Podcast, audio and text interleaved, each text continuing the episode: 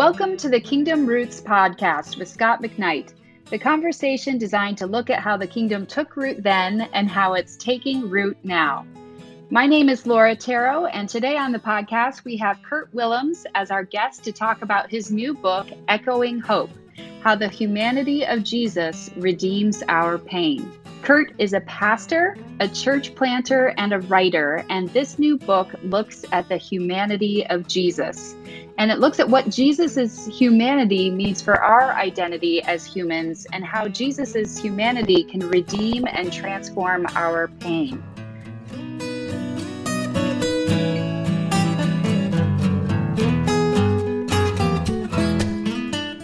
So, we're talking about emotions today. Jesus has emotions, Jesus understands our emotions, and this means that God understands and empathizes with our human existence on an emotional level. So, Kurt, I'm super excited to talk about this book, to talk about how God enters into our emotions, how um, Jesus has experienced our pain. Um, so I'm excited just to get your perspective on all of these things. But first, I want to know what main question, when you were were you trying to answer as you began writing this book? What prompted you to write this? Laura, Scot, great to be with you. Um, yeah, you know, this actually wasn't going to be a yeah. book about pain. It's kind of marketed that way right now. and it is definitely a book about pain now.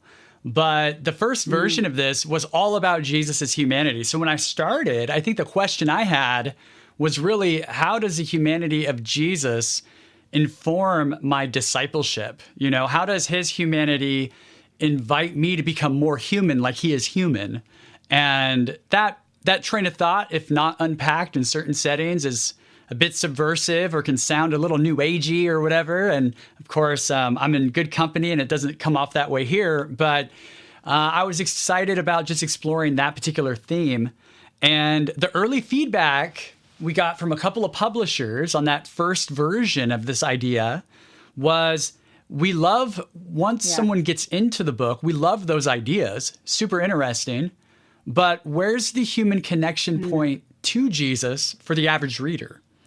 And, you know, I, I walked away a little disappointed at that point and uh, went back to the drawing board. And then the question became okay, maybe they have a point. So, what do I do with the human Jesus? And I was just sitting with it for a couple of weeks, yeah. and pain just became the thing. And so now it's how does Jesus' humanity inform how we hold our pain, but mm-hmm. also how we step into a pain filled world? And if we can discern how Jesus did it, maybe we can discern how we can do that now with him. Kurt, I heard uh, this, the connection to pain because I was asked to look at this manuscript in mm-hmm. the old version first time. So when yeah. the second one came along for the blurb, or was the blurb? Did I write a blurb? I wrote the foreword. Okay. You wrote the foreword. Yeah, yeah, yeah. Yeah, yeah that's right. I I thought, well, this is a different book. This is this is refocused it. This is one of the great things about editors. Um, I've learned a lot about about writing from editors who will who will push me on a point, and I think if I give in on this hmm. point, everything changes. Yeah. And uh, so going back to the drawing board, you had, in my opinion, you had a good editor. I, I thought the book before was a good book. I I'm interested in the humanity of Jesus, and you had a little bit more of an abstract interest in the humanity of Jesus. Uh, but and and this book is not so much that direction. Uh, right. But I, I think the decision was a good one, and it's it's more relevant in that sense. It taps into uh, ordinary people. Hmm. I have I wrote this, Kurt. We need that real Jesus because we too suffer. We need a God who knows our suffering, not one who knows about our suffering, but one who knows what it's like to feel it, a God who knows our suffering. Without that God, our pain is remote from our Creator. We become an abstraction from a God who only knows us in the way a drone peers into something out of range. But because of the real human Jesus, the one who suffered, God knows our pain firsthand. This, to me, is one of the most significant developments in the theology of the cross, mm-hmm. in a theology of the Christian life, Michael Gorman's emphasis upon cruciformity. All of this comes into play here when we start talking about what you are saying is that Jesus' humanity was such, not that he, let's say, he understands, but that he knows mm. and has experienced and becomes, uh, he comes into our world so that when we enter into pain, we know Jesus is not only um, empathetic, he's, uh, I happen to like this word empathy. So I like that you used it at the beginning. Um, that he he has entered into our world so that we enter into sadness or pain. He's been there and he is now with us. So mm-hmm. tell us a little bit more about this and why uh, why you wrote about your own pain. Maybe you want to tell us a little bit about your pain, uh, hmm. and then how this uh, book has helped with you in that in that direction. Yeah, yeah, no, Scot, I so much appreciate that exploration of that theme, and I've learned a lot. I mean, a lot of the ideas in here are Scot McKnightisms and N.T. Wrightisms and otherisms that have come up along the way about this theme that growing up, I uh, I, like you, Scot, in a lot of ways, was raised with the abstract God in the sky Jesus and not necessarily the human Jesus. And when, when the human Jesus came up, it was for hardcore theological reasons or because it was cool to connect with you know, he had BO. He he he stunk. It was hard, you know.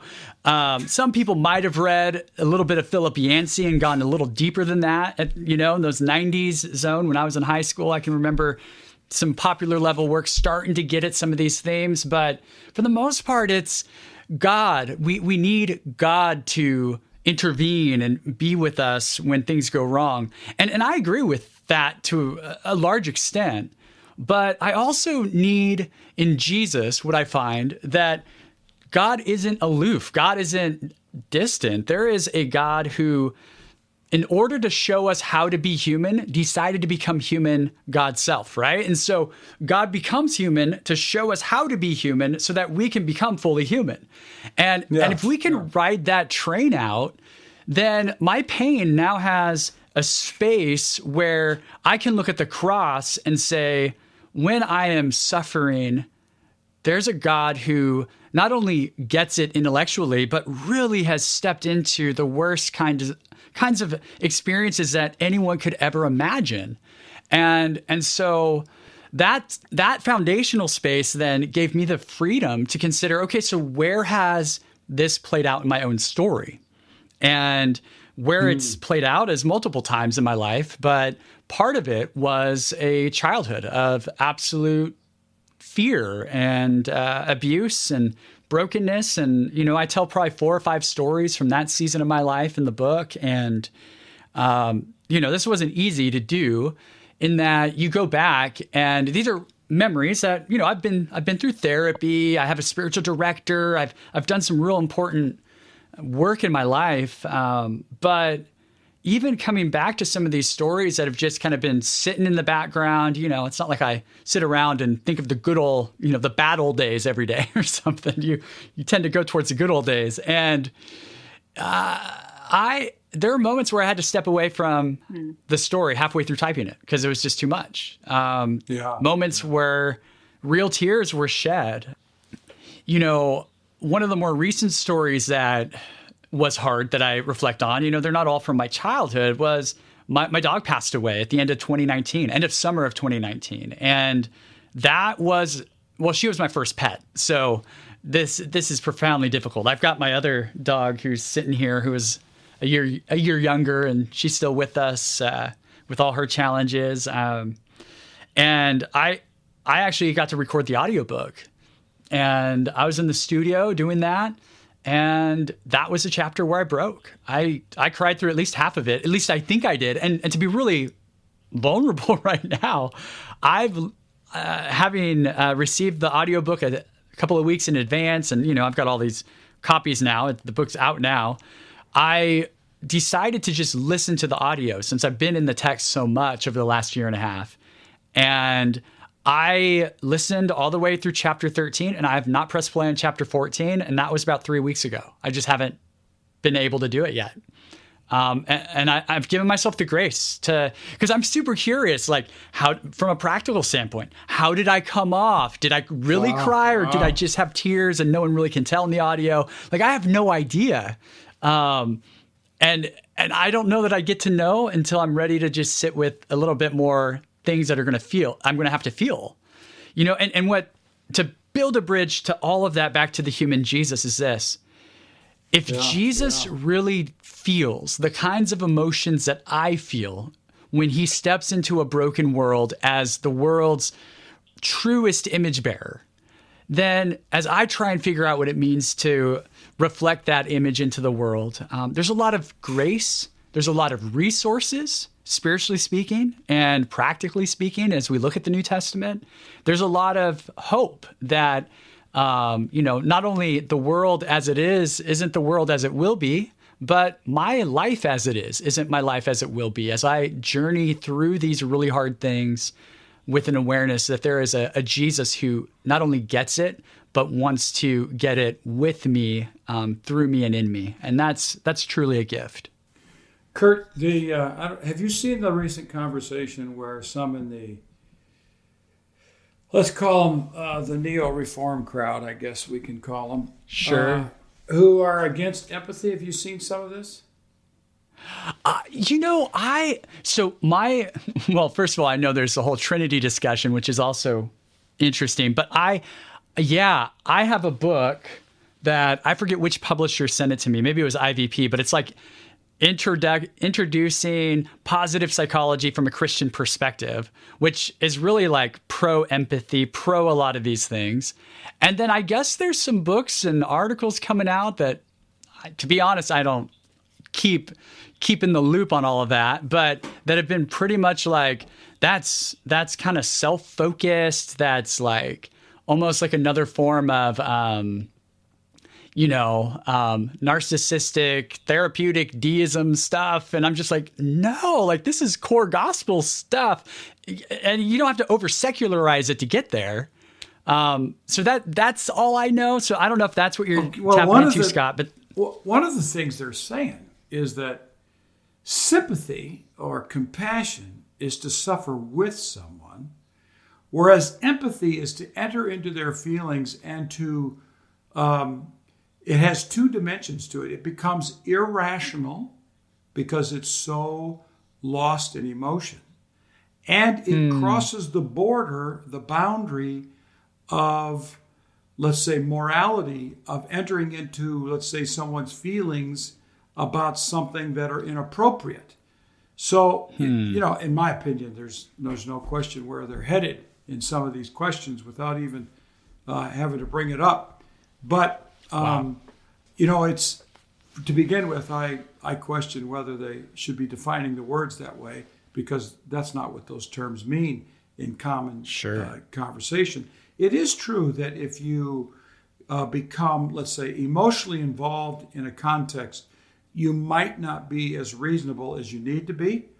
Um, you know, you get involved in a little league baseball game and you get all hot and bothered because your child struck out and you thought it was a ball and you lose your reason. Okay, I get, I get that. That's that's yeah. not empathy. That's foolishness, or it's uh, a lack of control. So they're a little worried about that. But Kurt, your book is really a theological, let's say, a pastoral exploration of incarnational theology, of the incarnation of Christ and its significance for us. And mm-hmm. is not incarnation ultimately the entering into our life in mm-hmm. its fullness? This is the Cappadocians. He became mm-hmm. what we are so that we can become what he is. That Ooh. is, I don't know if there's any better definition of empathy than that.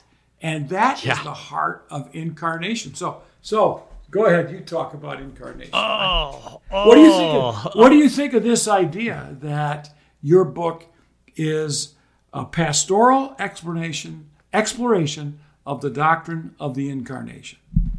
That's exactly what it is. I mean, there's no doubt about it. In fact, man, I hear you describe, and you know, here we are, we're we're shooting a little off the cuff. I, I haven't seen much about this material you're you're talking about, but it's like, man, it feels like folks are so worried about identifying with the experience of others that it's like we're going to stumble into sin accidentally or something yeah, as though yeah, God yeah. hasn't given us given us the gift of God awareness and self awareness as we identify, you know. Um, but but man, I I would say that at its heart, this is incarnational theology um, through the grid of pain. That that is absolutely what I'm trying to do. I'm trying. I mean, so much so, as you know, Scot. I part two forward in the book is the birth of Jesus to the resurrection of Jesus because I think it's so important that we know the kind of world Jesus enters and the kind of world that Jesus rises within, you know, that yeah. we're, we're framing the story from incarnation to resurrection. And of course, you know, I could have explored post resurrection. I just didn't do that in this book. But the idea being that the, the presence of the embodied Jesus is that focal point in history where God, God's empathy expresses itself through incarnation. There is no doubt about it. Yeah. And and that empathy takes on a life and character that we can now look at and say, that's how much God um, God loves me. So yeah, I, I, think I would just emphasize the the fact that uh, God's empathy is on display from creation to new creation, and it's visibly on display from incarnation forward. And so there's so much to look at, not just in the act of um, the kenosis, you know, this idea of God emptying God's self in, in some form. And I, I, I borrow from Michael Gorman in that section. I, I just really think he helps frame that very well. Um, and, you know, this idea that uh, God does this all the way to the cross. And there's something profoundly relatable and profoundly encouraging in the midst of all of the mess we find ourselves in. That God didn't give up on the mess, that God is so committed to reclaiming all of it that God's willing to enter it and feel it and experience its worst. And, and that to me, there's just so many, um, so many hopeful miles we can drive down that road. Okay, I've got a couple more questions here. I mean, I, I think this incarnation thing is, I think in a sense, incarnation is an abstract theological category and proposition um, loses the reality in that the reality is, uh, let's just say, my pain, my joy, uh, my loves, my desires is that's where incarnation is a reality. Uh, it's you know to say he became uh, like us so that we could become like him. Profound idea, but when you say did Jesus know what it was like to experience shame at the hands of an authoritarian figure who attacked me as a teenager? You know, this my one of my yeah. little, one of my little league coaches in front of all the other kids on the team told me the only reason mm. I was getting to play was because my father was a high school teacher and coach. Well, wow. I wasn't a bad athlete. In fact, I was the best one on the team. Uh, and hmm. he just was after me, but it was it was a humiliating experience that you have an adult with 13 year old boys and he's just railing on me. Uh, did Jesus know what that was like? That's incarnational theology. Now, mm-hmm. the, I have a question. Kurt, you're a pastor. Sometimes I look yep. at you and I think, wow, where is he the professor? Um, because you have so many, you have so many interests in theological and you know you're reading the books and you're talking about the subjects a lot of pastors sure. don't do that they're just talking about numbers and offerings and buildings and stuff so um, hmm. you're you're a pastor. How does this book, how does what you've learned in this book, uh, let's say, change or shape your pastoral work?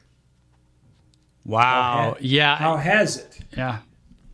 Yeah. Yeah. Yeah, that's great. Um, and, and I would say this is the overflow of that stream of who I am in a lot of ways. And this was hard, Scot. I mean, I, I, have. You talk about the professor part of me. You know, I I have battled these com- what feel like and ha- early on in my ministry were even presented as competing uh, identity threads in my life. You know, mm-hmm. are you the professor type or are you the pastor type? Which one are you going to be? You know, and and uh, one of the things that I have learned over the last, I would say, only in the last few years. Um, is well, first of all, I'm very comfortable in my own skin on this now. You know, I, I, I'm I'm all about integrating, integrating these things. Um, but when I when I think about the content here, um, you know, there's some stuff that people might say, oh, that's really heavy theological ideas coming out, you know, and I, I try to write super down to earth and um, man, my first my first version of this, which wasn't as good as, and when I say first version of the actual Echoing Hope book um, that I gave to my editor um, after finishing my first draft, had something like 10,000 words of endnotes before I knew that that counted towards my total allowed, you know? Because I was like, oh, I've got to, if I'm going to write all popular, I need to give all the Bible nerds something on the, in the back of the book. So I'm quoting scholars and I, I it was over the top. I mean, I still have that and maybe I'll release it for fun someday. But, um, you were proven. It, it, just gives were, you an idea. You were proven to people that you know what you're talking about. That's, that's what happens to Well, well, thank you, thank you, Scot. Yeah. That that means a lot, especially from from someone I count a mentor. But I, I, you know, I I think what I've learned over the years is first of all, it's okay to integrate these things. It's actually helpful, humanizing, and healthy if you can do it in a way that actually resonates with regular folks. Um, because I think we've had a a deficient experience of Scripture and and the life of God that pours out of the scriptures in a lot of the settings that um, folks have grown up in. And so if we can re reinvigorate that joy of this is the world Jesus lived in. And notice how, yes, it's quite different, but it's also quite similar. If we can get people really thinking about that bridge from the first to 21st century, then incarnation starts to take on more meaning for the here and now.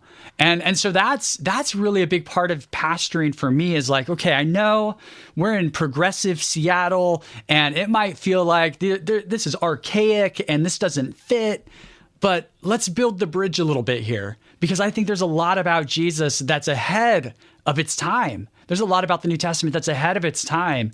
I mean, my goodness, you mean Paul said things like, whatever is true, lovely, and admirable, you should think about these things. And now psychology is telling us that if we think about good things, we re- re- rewire our brains. I mean, it's just all over the place if we're willing to do that work. And so, this book, as I sit with pain, knowing that people in my congregation and beyond are, are going to be reading this thing, holding their pain, bringing their pain to it, it it's really this. Um, joy for me to imagine that the painful, broken things that I've walked through and the joyful creative process that I've also walked through and trying to articulate it through the grid of Christ um, is something that could come along someone's coffee conversation and actually lead them towards what if God's this much better? What if God is this much more for me and experiences my pain with me? You know and and maybe that will propel me to want to experience the pain god experiences which mm. is everyone's pain and how does that connect me to every human being that's ever lived you know it just goes further and further incarnation and and applying it in these ways with god is just um, something that can take us multiple lifetimes to really absorb the ramifications. But if we can start that path, I think folks are going to be more excited about their faith, more whole and healed through their faith. And uh, those things really, really excite me as a pastor and, and as a writer. You know, I'm uh, as I was looking at your uh, manuscript, I was reading Eugene Peterson's the the new biography by Winn Collier, and yeah, um, I don't know if you've looked at it yet, Kurt. I mean, I guess it's just out, but I know a lot of yeah. people were sent copies of it. Um, this is what's fascinating to me is I would say Eugene Peterson was an incarnational pastor. When you asked hmm. him a question, pastoral question, he didn't he didn't have an abstract question the way Bonhoeffer said he wasn't a pacifist in a principle way. He was mm-hmm. a in a sense a pacifist in second world war Germany with Hitler and the church in the condition it was in. You know, so it was hmm. uh, very local, uh, locally framed and locally expressed. And I see yeah. Eugene Peterson the same way. He pastored the people that he had. He journeyed with the people in their journeys. He he made I think he made at one point in his pastoral ministry 20 visits a week to people's homes. Wow. Uh, so he, um, I, I could be wrong on that number. I'm going to look at that again when we have the discussion. But um, I would say that Eugene Peterson's pastoral ministry was an incarnational embodiment of, let's say, the theology of incarnation as we seek mm-hmm. to embody Christ um, with the people that who are trying to embody Christ as well. We join them as Christ is working with them. Well, at any rate, I hmm. I, I thought of that uh, while we while I was looking at your book again today. Now, my last question. This this was uh, this was kind of a highlight in your book for me, but nobody probably knows this. All of a sudden, you you launched into peace, peacemaking. Yeah. Okay, tell us about peacemaking in your journey and why this is important uh, for you in your sort of pastoral incarnational theology and echoing hope. Yeah, yeah, no, that's good. I mean, you know, one of the things that I think comes out like one of the endorsers who I, I won't say which endorser, not a pacifist like I, I tend to be, but um, one of the comments that was made was like, I think I totally get why this is your view now, you know, and kind of connecting like, oh, kid experiences child mm-hmm. abuse, you know, all the, and and I think back there somewhere, there's probably like a connection, but I didn't know that connection was going to be there until 20. I think I, I became a Christian pacifist in like 2010. I mean, it's not a, it's not a super uh, long conviction that I've had, and so it's uh, yeah, it's it's definitely there. But why I think it's important here is it, it does a couple of things. You know, part of the book I'm really trying to frame out when we look at how Jesus's identity was shaped by God the Father. Um, we can then see how we're shaped uh, and how we're beloved and those sorts of things. And the chapter that moves towards the Sermon on the Mount then says, it's kind of a bridge chapter in a sense. I'm kind of trying to say all of that identity inward stuff that we've been talking about actually has ramifications for how we live virtuously, right? Like it has ramifications in the real world. And so I, in that chapter, I, I, talk about shame and honor and how it's a little different back there than it was here. But um, ultimately, for me, what I find compelling is that this God of empathy that looks like Jesus, who shows us the way of being human, gets on a hillside and says, Here's the kind of life you could experience. And everything he says, and I, I, never, I did not know this for a long time, but pretty much anything Jesus says on the Sermon on the Mount has an inward implication, at least, if not an inward, uh, and I, I, am going to use this word. Maybe it's not the best word, but command. You know, there, there's a clear sense that when you love your enemy, you have in that moment an inward disposition towards their flourishing, which is l- love, but love is also an active word, which means you don't hit them, you know? So, and, and again and again, Jesus is like, like on this like this whole train of thought that says the way you are formed inwardly, the way when you want to pray out in the streets and show everyone how honorable you are because of your life with God, that's not honor. Let me tell you what honor really is. Honor is going into the closet, into the deepest secretive place where you can be intimate and alone and pray. And that that space where you experience God then informs the kind of life you live, where you don't need to, you know, let the left and right hand know what they're doing when it comes to giving. You don't need to be the person who's praised in the streets because your identity has been wrapped up in a God of love. So if that's the case, then you get to this idea of nonviolence in this chapter. And certainly, right, there's a thread of, I, I, at one point in my life I wanted to beat the living tar out of the guy who beat me up, you know, as a kid. Of course I did.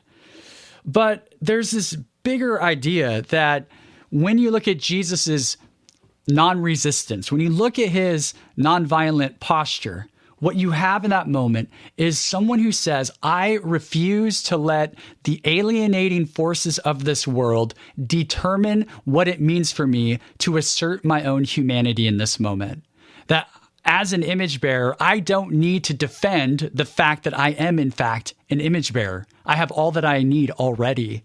And Jesus was so formed inwardly that he was not going to retaliate. He could have, of course, but he just wasn't going to do it. And so peace becomes this uh, chance for me to, yeah, say, hey, I think Jesus is all about nonviolence, and here's maybe a spectrum of where people land. And I try to do it in an invitational way. I'm not very overly dogmatic in this book, I don't think, but I also think that it's really just this obvious example that if we're called to be peacemakers, we're called to become people who experience the inward peace that transforms the way we live mm. outwardly. Yep, that's good. I wanted to hear you say that. Very good.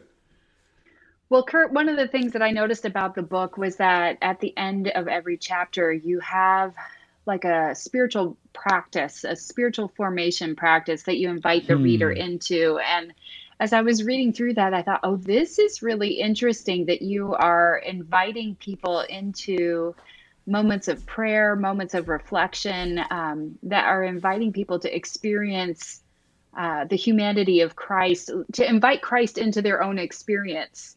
Um, so I just love to hear a hmm. little bit about your thoughts on that. Why why it was important to you to include those parts in your book because I think that's a very pastoral move. Um, to be thinking as you're inviting yeah. people to consider these ideas, to carve out time and space for them to sit with Jesus and reflect on those things. So tell us about that. Hmm. Oh, thank you for asking that. That's like setting up a T-ball for me. I love that. Uh, that's good. That's good. So so here, here's where that comes from. So originally, well, let me back up. I have uh, been really informed by spiritual direction. Uh, so much so that my spiritual director said, You need to become a spiritual director. So I got trained a couple, over the last couple of years. So that's a big part of this. I've been trained theologically and I'm a pastor. Mm-hmm. So those three things come together in this book. And in an earlier draft of this, uh, the one I even sent to like beta readers and stuff, I had a few spiritual practices in random chapters. And I kind of liked how I was doing it, where uh, you'd be reading a chapter, be maybe two thirds through, and then I would say something like, Hey, stop what you're doing. I know it sounds weird, but reader, yeah. try this, you know, and I would actually have a little bit of a practice built in. Uh, and my editor came back to me and was like, What if you just did that yeah. for all of them? And then what if we just formalized it? And you know, we started this conversation and it just felt so real and natural and like here's a way for people who really want to go all in on this book. Like a lot of people are going to just read it and you know, I don't know if I was not Kurt Willems who wrote this particular book and I came to this book if I would be so disciplined that I would have the the will to move through all 16 of the spiritual formation study yeah. experiences yeah. whatever you want to call them at the end of each chapter like I I, I'm this Enneagram 7 who's like, oh, that was cool. Okay, what's next? You know, so I, I get that not everyone's going to do that. But here's a resource where they exist when you're thinking to yourself, I want to step into this topic with greater intentionality. You know, I want to I want to know that this human Jesus in a way that shapes my experience of what I've just read in this chapter, you know. And so I I love that feature mm. of the book. I I don't think it would be as applicable.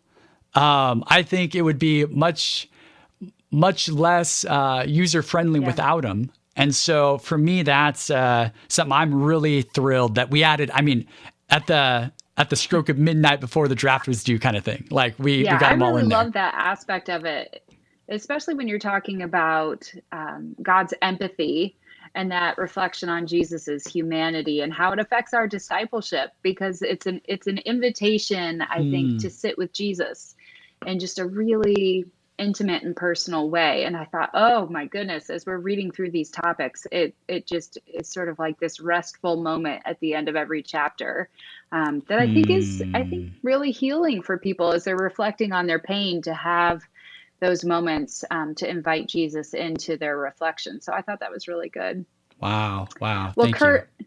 Yeah, I'm excited. I, I think it was a great Easter book. I think that was what Scot said in his foreword, yeah. but just that idea of, of reflecting on the incarnation, on why Jesus came, um, I think is a hmm. beautiful invitation. So, um, Kurt, I thank you for being our guest and for just an opportunity to talk about your book, Echoing Hope How the Humanity of Jesus Redeems Our Pain. And I want to thank our listeners for being a part of this conversation. And we look forward to being with you next time as we continue our conversation on how the kingdom took root then and how it's taking root now.